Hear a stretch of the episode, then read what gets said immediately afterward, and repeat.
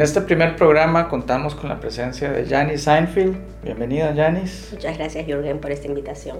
Sí, y gracias a ti por venir. Y déjenme, déjenme contarles un poco quién, quién es Janice. Janice, personalmente, eres una de las personas que más admiro en cuanto a conocimiento acá del sector salud en Perú. Muchas gracias.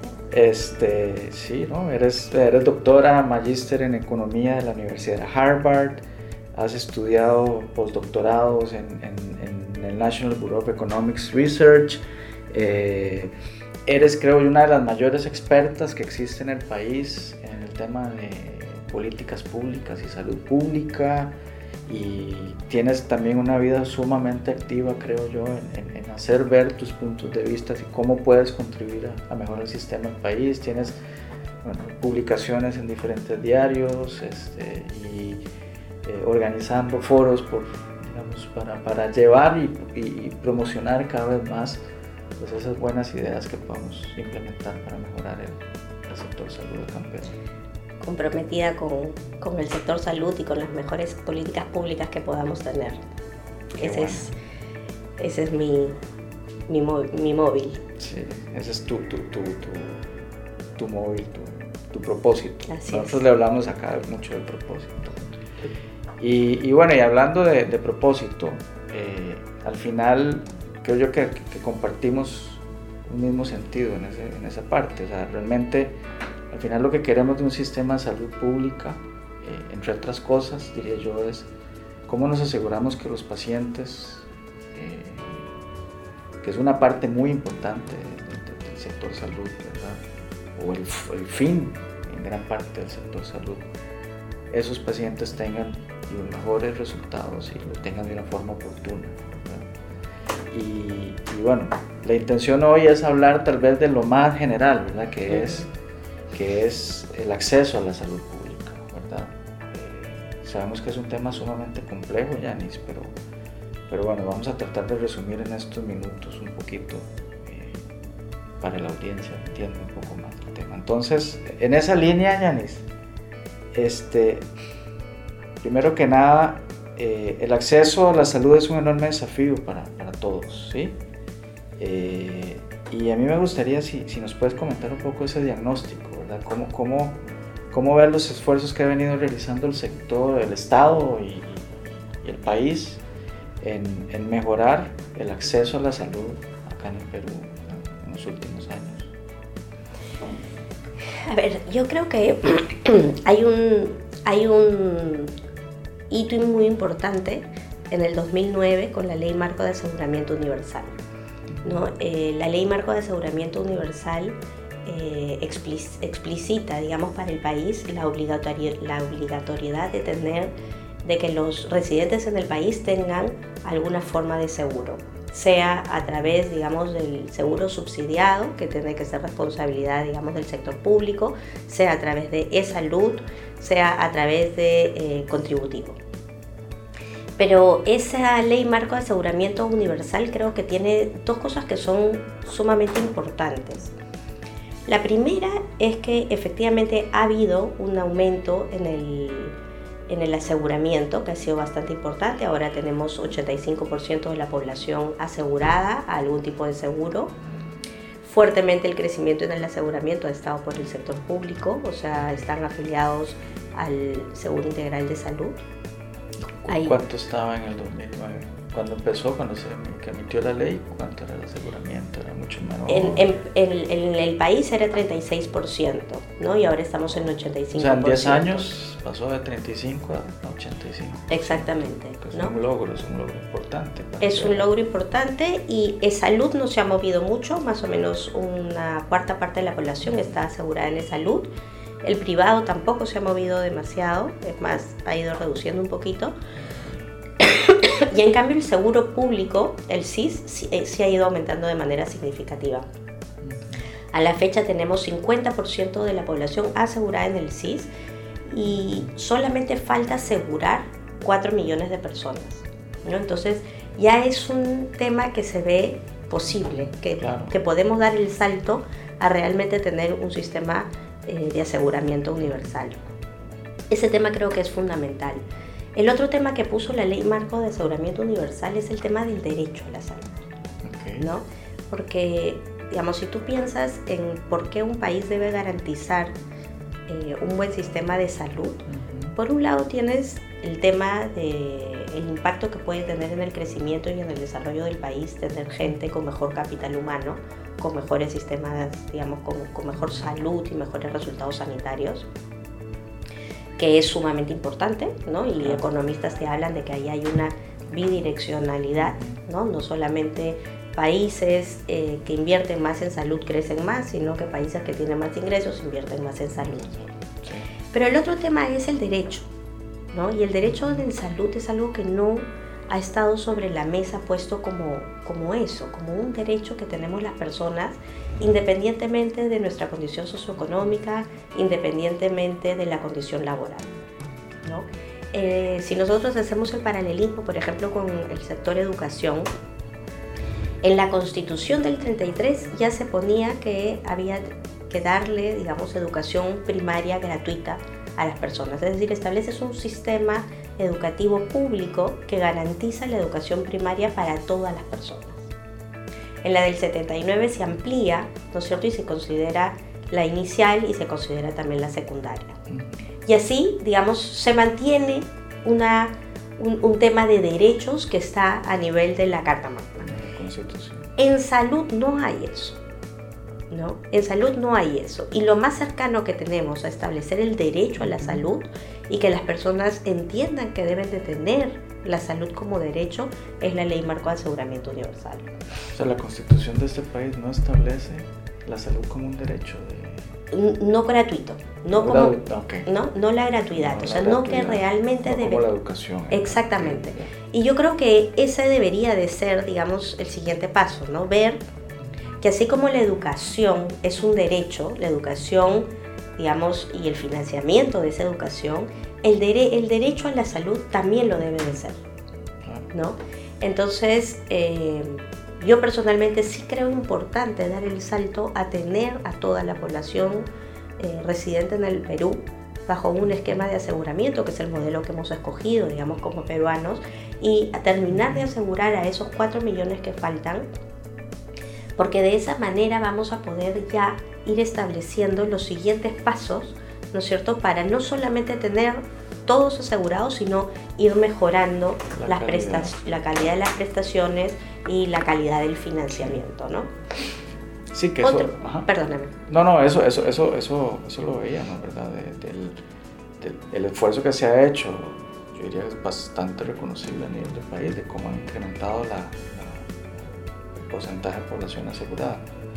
Pero mi, siguiente pregunta iba por ese lado, en el sentido de que así como han sido muy efectivos ampliando la cobertura, esa ampliación de cobertura ha venido acompañada del recurso suficiente para, para, financiar tal, tal, magnitud, tal, tal, tal, tarea de gran magnitud que ha sido de aseguramiento. De aseguramiento solamente déjame tratar de ir la línea, digamos, de los grandes, de los grandes hitos que han podido pasar en estos últimos 10 años.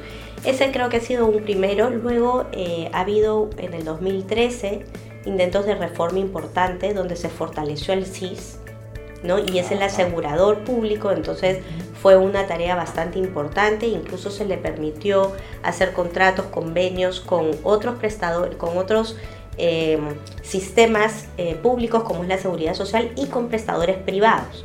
¿no? Entonces ahí se abrió la posibilidad de que las personas ante una emergencia, ante una necesidad, pudieran incluso recurrir a eh, clínicas privadas y que iba a ser el seguro integral el que financiara esas prestaciones. Por ejemplo, en la, en la eh, en CISOL, que es los servicios de salud que da la Municipalidad de Lima, había un porcentaje importante de atenciones que venían dándose por eh, personas aseguradas o a salud o al CIS, pero iban a atenderse eh, por la oportunidad, digamos, de la atención que podían encontrar en CISOL pagando de bolsillo.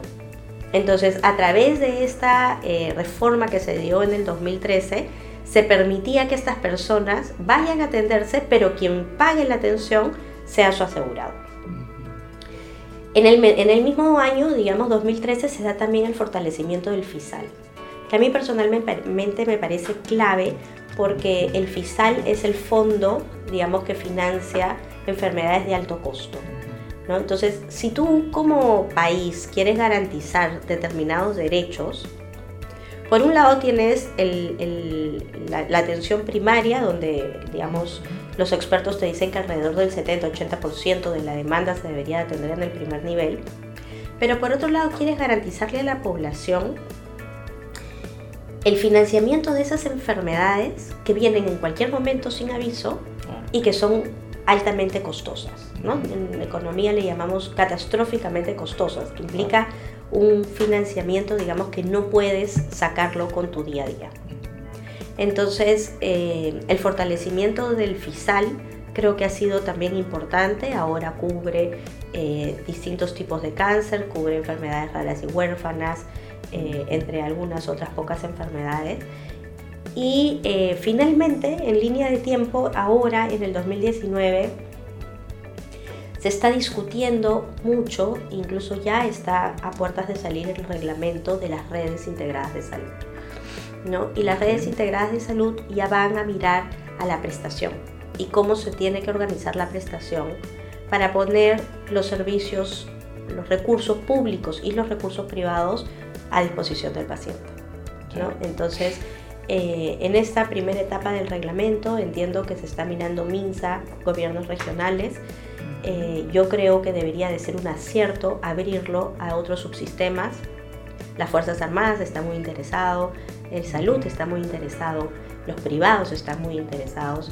Entonces yo creo que sería interesante abrir la cancha justamente para poder tener una organización de la prestación que implique que el paciente llegue, digamos, al sistema de salud por el primer nivel de atención y encuentre de ahí, digamos, la ruta necesaria para atender su enfermedad.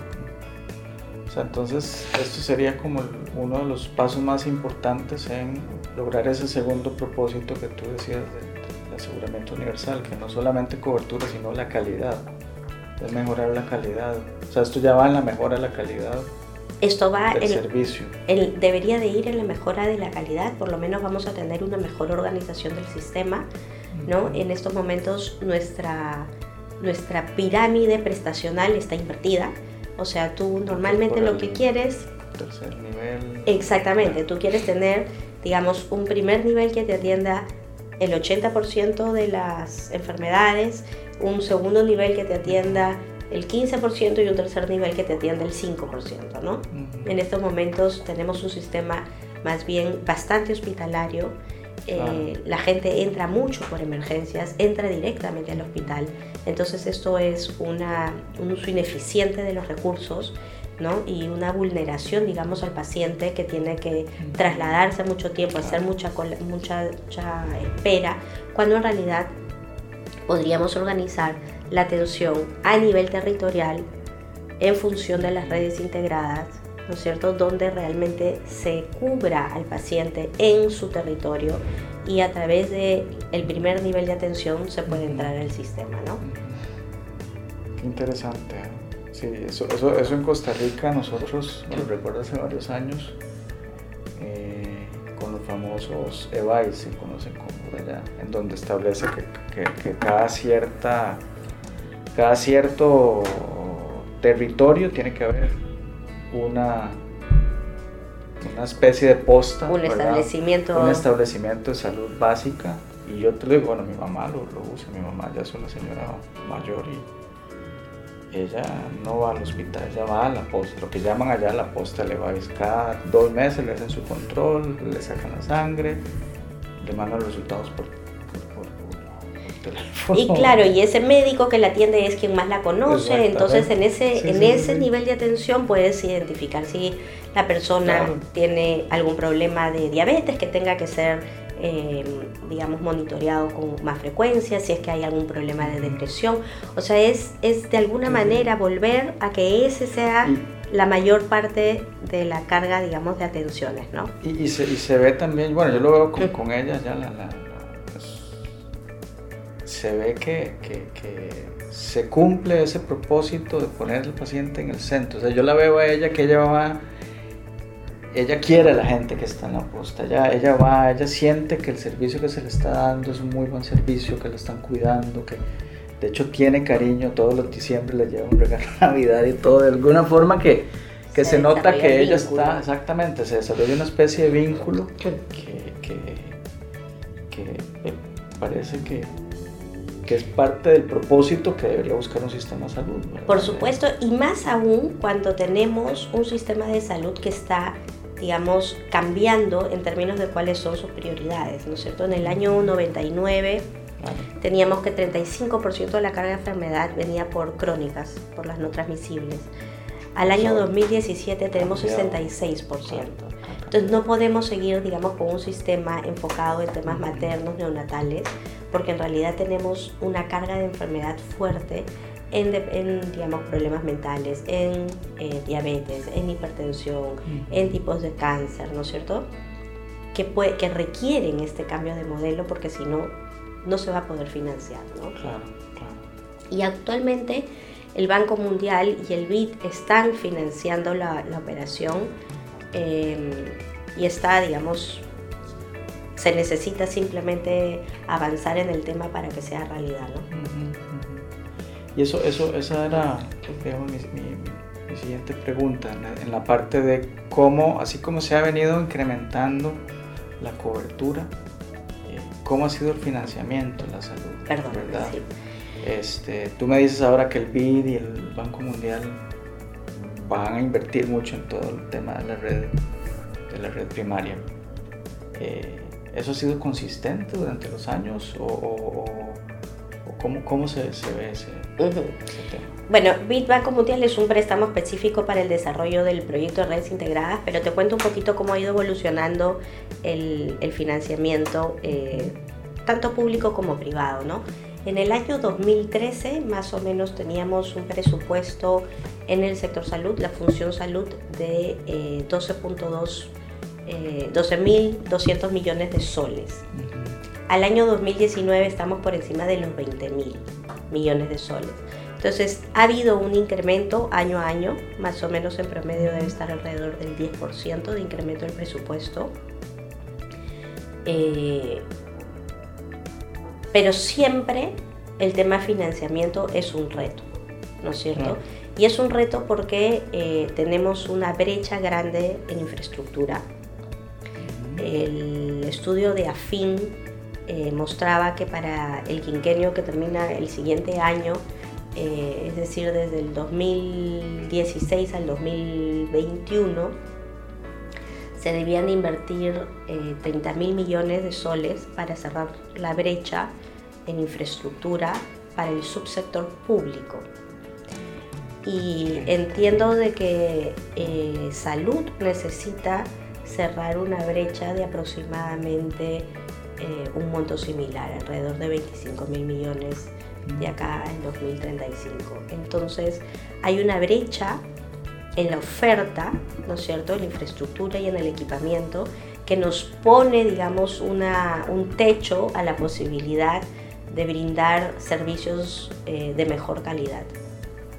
Y esa es una discusión que tenemos que dar, ¿no? ¿Cómo se va a cerrar la brecha?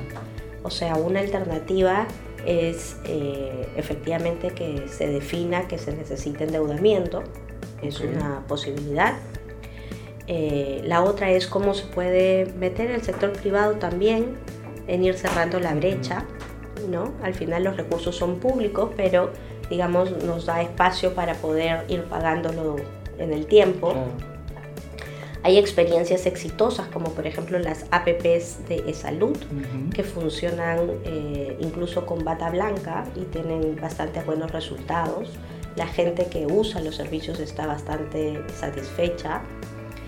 Eh, entonces sí creo que esa es una discusión que se tiene que dar, ¿no? Tenemos una brecha importante en la, en la oferta eh, y tenemos que ir pensando cómo se va a cerrar, porque si nos quedamos solamente con el presupuesto asignado a inversiones, no se va a llegar nunca. No se llega, no se llega, Y no se va a poder dar esa, mejora al final. Pero sí es interesante, porque sí también ves, y, por ejemplo, financiarlo con, otro tipo de recursos, tipo Canon, eso, ¿cómo, cómo se visualiza? Se tiene que ver, digamos, en estos momentos tienes un presupuesto que ya está de alguna manera em, destinado, ¿no? Entonces sí creo que acá sí se necesita la decisión política de decir, ok, vamos a priorizar salud y si vamos a priorizar salud, vamos a definir cómo vamos a ir cerrando esta brecha, ¿no? Sea por recursos extraordinarios, sea por eh, endeudamiento, sea por impuestos. Nosotros no tenemos lo que se llaman impuestos específicos que, que, sirven para un objetivo, digamos. Tenemos un sistema de caja única. De caja única, ¿no? Pero ahí hay que ver cómo, cómo se da esa, ese salto. O sea, se está valorando solo, o sea, no, solo, no solo fuentes de financiamiento, sino también podría ser redistribución de lo que actualmente existe, ver cómo se dedica específicamente para hacerlo. Son, son dos de las opciones que, se ven. Así es. Y, y claro, esto sin desmerecer el hecho que necesitamos cambios muy fuertes en el tema de gestión. ¿no? Incluso, digamos, para la plata que existe, eh, no sabemos si es que es el mejor uso posible, ¿no?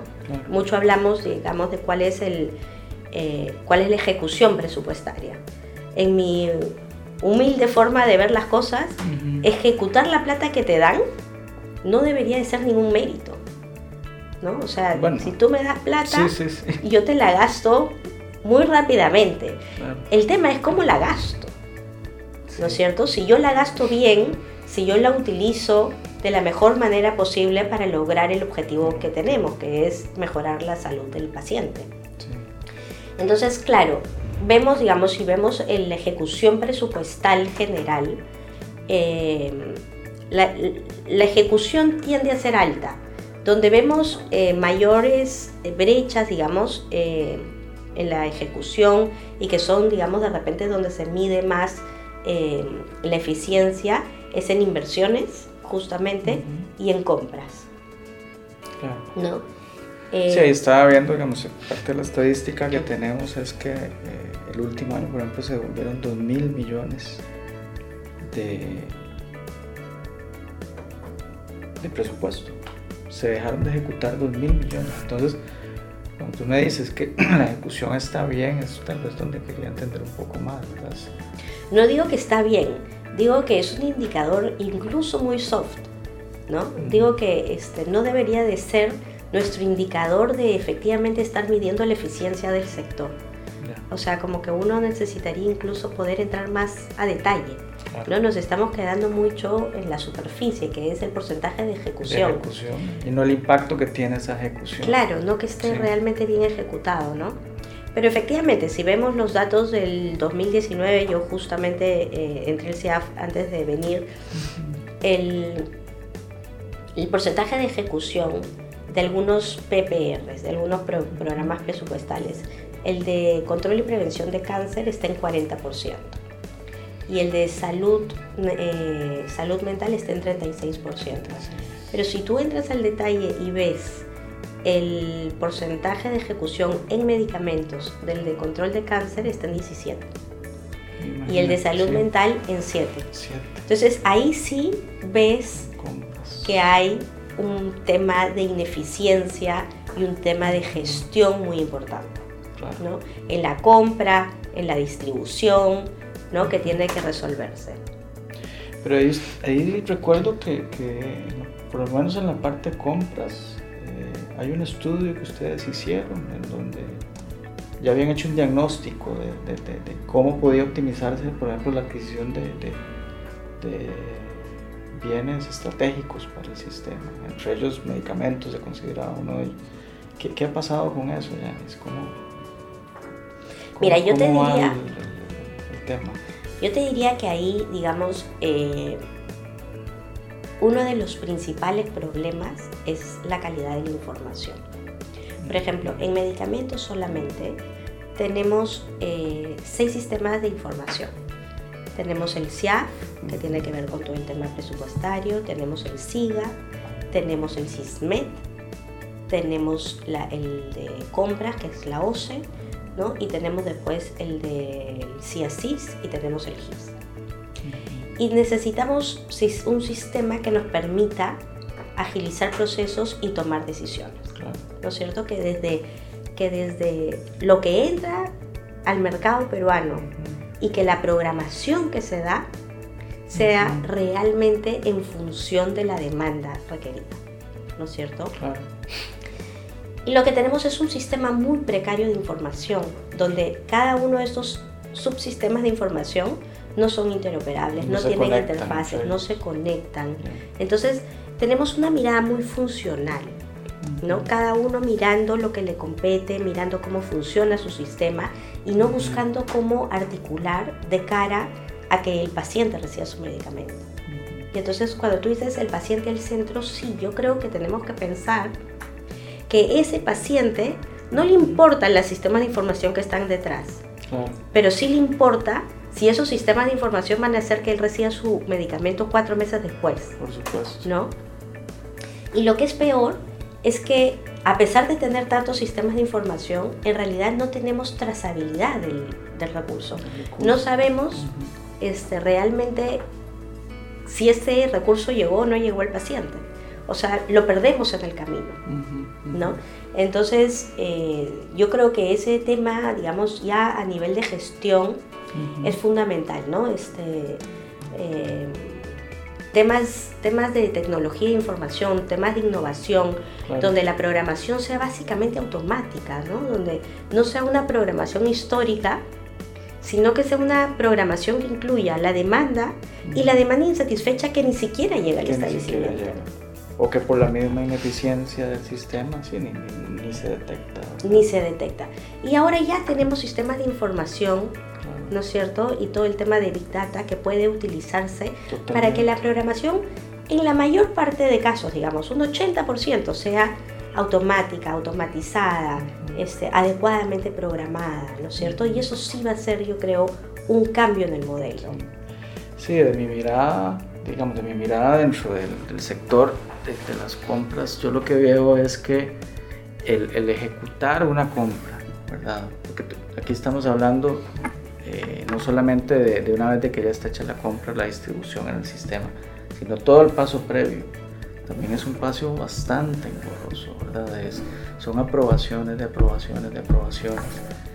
Y, igual acá, yo siento que, que, como tú dices, si nos apalancáramos en, la tecnología actual, por ejemplo, no sé, tipo eh, tecnología bloques, ¿verdad? Que, que, asegura trazabilidad, que asegura este, también la, transparencia en el proceso, ¿verdad?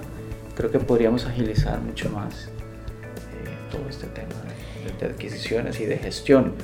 Y, y, sí, lo ves, lo ves. ¿Y a qué, a qué atribuyes tú porque este es un ejemplo, digamos, lo que es adquisiciones de, o gestión de compras, este, infraestructura, vemos que hay problemas de gestión. Eh, pero ese es el síntoma posiblemente. ¿Cuál es la causa raíz o, dónde identificas tú la causa raíz de, de esos temas de gestión? ¿Qué, es tu punto de vista? A ver, este, la primera cosa que ha venido pasando en los últimos años, digamos este, desde el año 2016, es un problema bastante grande de poca continuidad, ¿no es cierto?, en la, gestión pública. O sea, tenemos eh, tres años donde hemos tenido cambio de presidente, donde hemos tenido cinco ministros, donde salud presenta la mayor cantidad de cambios de viceministros y de ahí para abajo todo, ¿no? Claro. Entonces, en principio, este, estaba revisando que en promedio cada viceministro en salud dura 137 días. Cuatro, meses. ¿Qué puedes hacer con eso? Apenas entender posiblemente el sistema ya te están cambiando. Es, es, un drama, ¿no? Eso es un drama. Esperemos que con esta gestión y ahora un poco más estabilizados haya mayor capacidad de, eh, digamos, de, duración de la gente, ¿no? Eh, para ponerte un caso, digamos, de, esto, el año 2016, eh, cuando se cambia la gestión, eh, cuando entra la primera ministra, digamos, del nuevo presidente Kuczynski, se cambian obviamente todas las, todas las gerencias, todos los, los, puestos de director y en el año 2017 no hubo compra de medicamentos en todo el año. Porque como tú dices, al final es un proceso de aprendizaje. Pero cuando ya finalmente se subió al caballo y se ordenaron las cosas, se vuelve a cambiar. ¿no? Entonces yo creo que ese es un primer tema. Digamos, tú me estás preguntando de raíz, ¿no es cierto? La, el, funcionario público, el servidor público, eh, no tiene una carrera necesariamente pública. Entonces no tiene necesariamente tampoco la formación y las capacidades necesarias como para que incluso efectivamente sale una persona y entra en la siguiente, que no pasemos seis meses en que aprenda porque hay, digamos, una masa crítica de servidores públicos que podrían ir asumiendo eh, esos, esos retos, ¿no? Y ahí, digamos, este, tenemos en el Ministerio de Salud una escuela de salud pública, pero si no funciona adecuadamente, porque ahorita, digamos, está bastante dejada de lado, hay que recurrir a la academia. Claro. ¿no? Hay que recurrir, recurrir a la academia para que se capacite, digamos, al personal.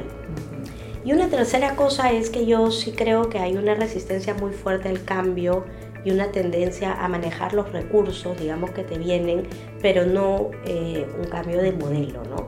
Entonces, cambios como el que estamos hablando de innovación, de cambios en el sistema de información, que nos permitan hacer monitoreo, darle trazabilidad a los recursos, que podamos tener eh, tableros de cambio, ¿no? tomar decisiones inmediatas.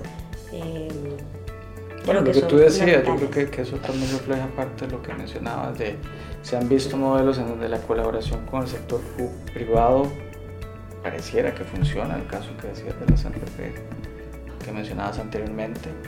Y la pregunta que a mí me surgía en ese momento es si funciona por cómo hacemos para que eso se expanda más, más rápidamente, si es un modelo que está funcionando.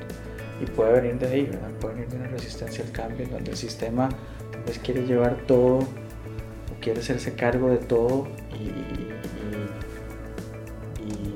si tratáramos eso un poco y dijéramos, bueno, abramos a que co-creemos y colaboremos entre todo el sistema de, los actores, podría ser un avance mucho más rápido en mejora de la, de la atención que se le está dando a los pacientes. Sí, ahí un efecto adicional, digamos, que es también bien fuerte, que es el efecto Odebrecht, ¿no? Sí, claro. El tema de corrupción y ahí, en realidad, de una manera que yo no entiendo por qué se piensa que las APPs son el foco de corrupción cuando eso no es cierto, ¿no? En realidad, la inversión pública es donde se presta más a temas de, de corrupción y efectivamente em, la experiencia con los privados, digamos, viene funcionando, ¿no? En el tema de APPs con, con las APPs de, de salud, eh, nuevamente una experiencia con salud que puede ser interesante de cara al abastecimiento del sector, eh, del subsector público, es la experiencia con Salud que les hace toda la, la, distribución, el almacenamiento y distribución de los medicamentos. Es de los pocos este, almacenes eh, que tiene buenas prácticas de almacenamiento, que tiene las certificaciones necesarias, pero que además te genera la información necesaria para la toma de decisiones. ¿no? O sea, ya con esa información que se tiene, eh, salud podría programar en función efectivamente de las necesidades. Lo que mencionabas antes que el sistema está muy claro. fragmentado, aquí ya lo logras juntar todo. Sí, sí, ya sabes, digamos, tú ya sabes en ese sistema eh, qué receta el, doctor y qué recibe el paciente. ¿No? Entonces ya tienes mayor trazabilidad del recurso. Esa es una experiencia que si ha funcionado, yo creo que se podría ver más de cerca para ver la posibilidad de también replicarla en el subsector público, ¿no? Hace poco estábamos en una reunión eh, convocada eh, por Midori de Javich, donde invitó a un grupo de expertos públicos y expertos privados y ahí estuvo Rogerio Marcontes, que es el gerente general de Salud, y comentaba un poco sobre esta APP con salud y decía, al final yo soy servidor público, porque claro, es una APP, ¿no es cierto? Y les puedo garantizar que soy el único servidor público que ha durado nueve años en su cargo. Entonces también es una forma de continuidad, de continuidad ¿no es cierto? De continuidad, de sostenibilidad, este, que, que, vale la pena ver si nos podemos apalancar más, ¿no? Por supuesto. En un, en tema mucho más articulado, sector privado, sector público. Muy bien, muy bien, Yanis. ¿Y, y cómo, a ver, qué, qué, ya para ir cerrando, este, ¿qué, qué ideas centrales dejas, digamos, de esto que hemos venido conversando? ¿Qué, qué, qué, qué te gustaría que, que, se llevara nuestra audiencia de estas ideas? O sea, ¿Qué me gustaría? A ver, primero creo que somos un país sumamente talentoso, lleno de recursos, ¿no? Y que tenemos el deber y el derecho de hacer las cosas bien, de parar, digamos, de, de dejar la parálisis en las que hemos estado sumergidos por distintos temas políticos, temas de corrupción, eh, y comencemos a avanzar. Para avanzar creo que podemos este, tener una, una relación mucho más fluida el público, el sector público con el sector privado, donde tengamos un discurso, digamos, de desarrollo y de mirar al paciente más que de desconfianza. Que necesitamos trabajar el tema de seguir creando eh, un derecho a la salud, ¿no? que debemos de saber que la salud es un derecho, que no puede ser que hayan personas que tengan acceso a beneficios por tener un determinado trabajo o una determinada condición socioeconómica y que otras muchas personas queden olvidadas y a la buena suerte. ¿no? Todos debemos de tener acceso a la salud. Y para eso, desde el lado de la oferta hay que trabajar. Hay que trabajar la oferta. Para eso estamos viendo, digamos, que hay una brecha importante de infraestructura, que hay una brecha importante de recursos humanos, que hay que cerrar la brecha en medicamentos, ¿no? Ya se avanzó, el presidente ha declarado en el último proyecto de ley el medicamento como un bien esencial, como parte de la salud, eh, y hay un tema de gerencia. Y tenemos que trabajar en todos esos flancos. Necesitamos hacerle frente porque lo que está en juego es algo muy grande, ¿no? que es nuestra salud. La salud. No, muchísimas gracias. Gracias. gracias por el espacio, en serio, la verdad ha sido, creo que yo, súper interesante escuchar tu perspectiva en este tema y bueno, espero poder contar contigo en el futuro. Por supuesto. Que sé que hay muchos temas, o sea, hemos abierto un montón de temas que, que, que tal vez podamos entrar en más detalle eh, en otra ocasión, ¿verdad? Me parece una excelente idea, lo felicito porque realmente creo que es importante que se abra más el debate en temas de salud, que se piense más allá, ¿no? Este, fuera de la caja con retos grandes. Eh, eh, no sé, lo que hablamos del fondo de alto costo, por ejemplo, ¿por qué no dar el salto en el aseguramiento universal? ¿Por qué no dar el salto en estrategias para cerrar la oferta? ¿no? Y creo que espacios como este nos permiten esa discusión. Felicitaciones. Bueno, muchas gracias, Yanis, y gracias a ustedes también por, por haber, estado, haber estado atentos a este primer programa de Proyecto Salud. Muchas gracias y nos vemos en 15 días.